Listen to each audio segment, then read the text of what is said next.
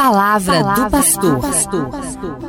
Gente boa, estamos já encerrando a Semana da Família e nós refletimos durante estes dias a partir da experiência de um homem bíblico, Josué, que disse assim: Eu e a minha casa serviremos ao Senhor.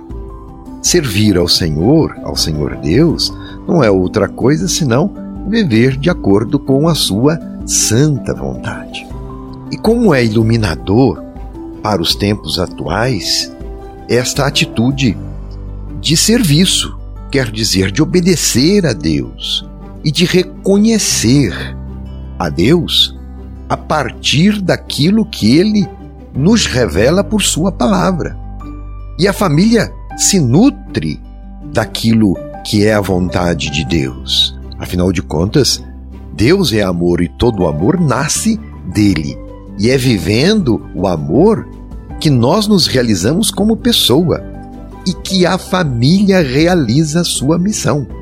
Sirvamos a Deus como família, como igreja doméstica. Bonito esse termo, igreja doméstica, presidida pelo papai e pela mamãe na comunhão com os filhos, lugar onde Deus mora.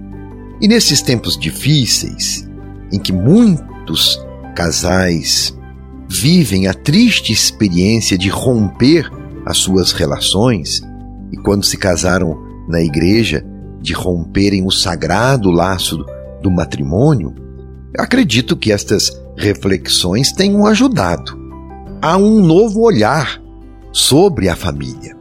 É sempre oportuno nós nos aprofundarmos sobre questões como indissolubilidade do matrimônio, porque não é um peso, é uma bênção. E olhar a indissolubilidade, o matrimônio que é eterno, do ponto de vista da fé. Afinal, matrimônio é uma decisão séria na vida, não é um modismo que se descarta como qualquer objeto, não, empenha a vida toda. Quando há o rompimento da relação entre duas pessoas que se amam, sempre este rompimento deixa marcas profundas, não só na pessoa, mas também nos frutos do amor, nos filhos. Por isso, quem abraça a vocação matrimonial precisa entender que assume um compromisso de fidelidade. É uma responsabilidade e precisa tudo isso ser vivida na generosidade. Matrimônio é vocação. E mais ainda, casamento não é fardo, não é peso, é realização. Por isso exige maturidade humana e doação. Sem renúncia de si mesmo não existe amor, porque eu não me abro ao outro. Então, não existe matrimônio sem doação de um para com o outro. É aquela história. Os dois formam uma só carne. Não se faz com o matrimônio como nós vemos aí nas redes sociais.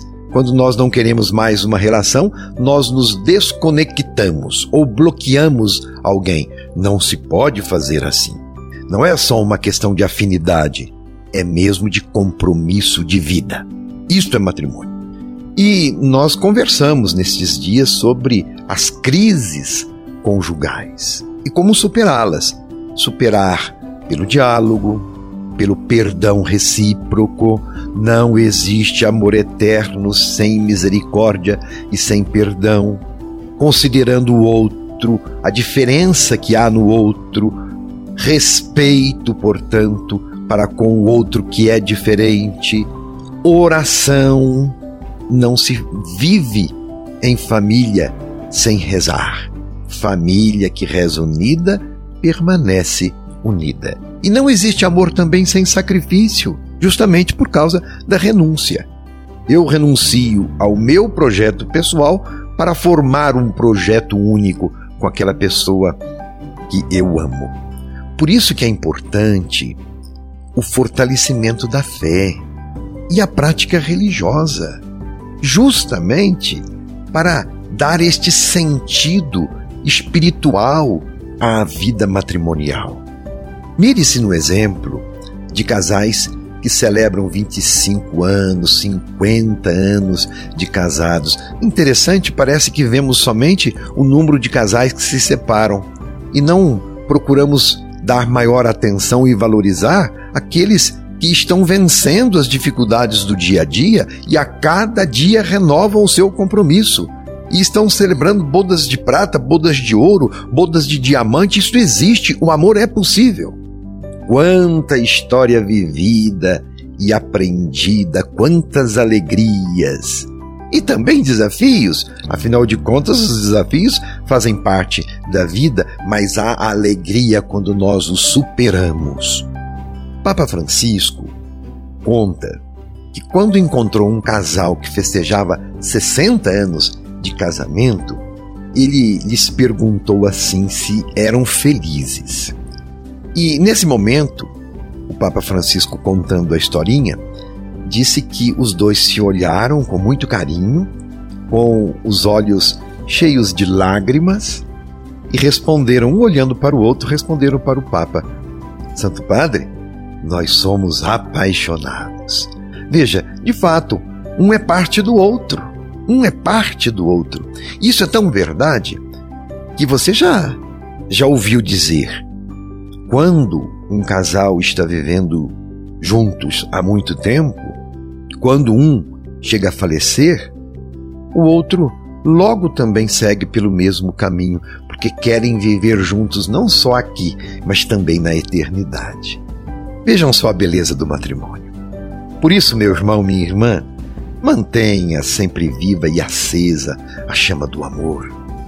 Veja na sua relação de superar as dificuldades com paciência e sempre dialogando. Compensa este sacrifício para viver a beleza do amor. Com amor, tudo se supera. Aprenda a lidar com as imperfeições do outro. É assim, é assim que se constrói o amor eterno. Pense e reflita. Como é que está o seu matrimônio? Como você tem enfrentado as dificuldades no seu relacionamento amoroso? O seu edifício familiar está construído sobre a rocha ou sobre a areia? E para você que é solteiro ou solteira, jovem, que sonha com este projeto de amor matrimonial, pensa, portanto, em se casar, como você está se preparando para o matrimônio? Matrimônio não se improvisa. E nestes tempos de pandemia, de distanciamento social, você é convidado a fazer da sua casa uma igreja doméstica. Nós sempre falamos sobre isso, porque há mais tempo para a convivência, familiar e, portanto, para fortalecer espiritualmente, para enfrentar os desafios e servir o Senhor. Quer dizer, obedecer a Deus com amor, com generosidade na sua família. É ali que o amor concreto é vivido. O amor cresce na reciprocidade, na doação da vida. Pense nisso e envie-nos as suas dúvidas, perguntas e também os seus depoimentos, que aí nós vamos publicar aqui. Se perdeu as reflexões anteriores, pode nos acompanhar nas redes sociais. Recupere aí. Veja lá o endereço eletrônico da nossa arquidiocese. E continuemos na nossa reflexão no próximo programa, agora refletindo um novo tema sexualidade humana e matrimonial. O que é a sexualidade no projeto de Deus para nós? E por que que sempre pensamos que sexo é pecado? Será que é isso mesmo? Veremos. A minha bênção para você, a bênção para o seu dia. Em nome do Pai, do Filho e do Espírito Santo. Amém. Um abraço. Você ouviu Palavra do Pastor.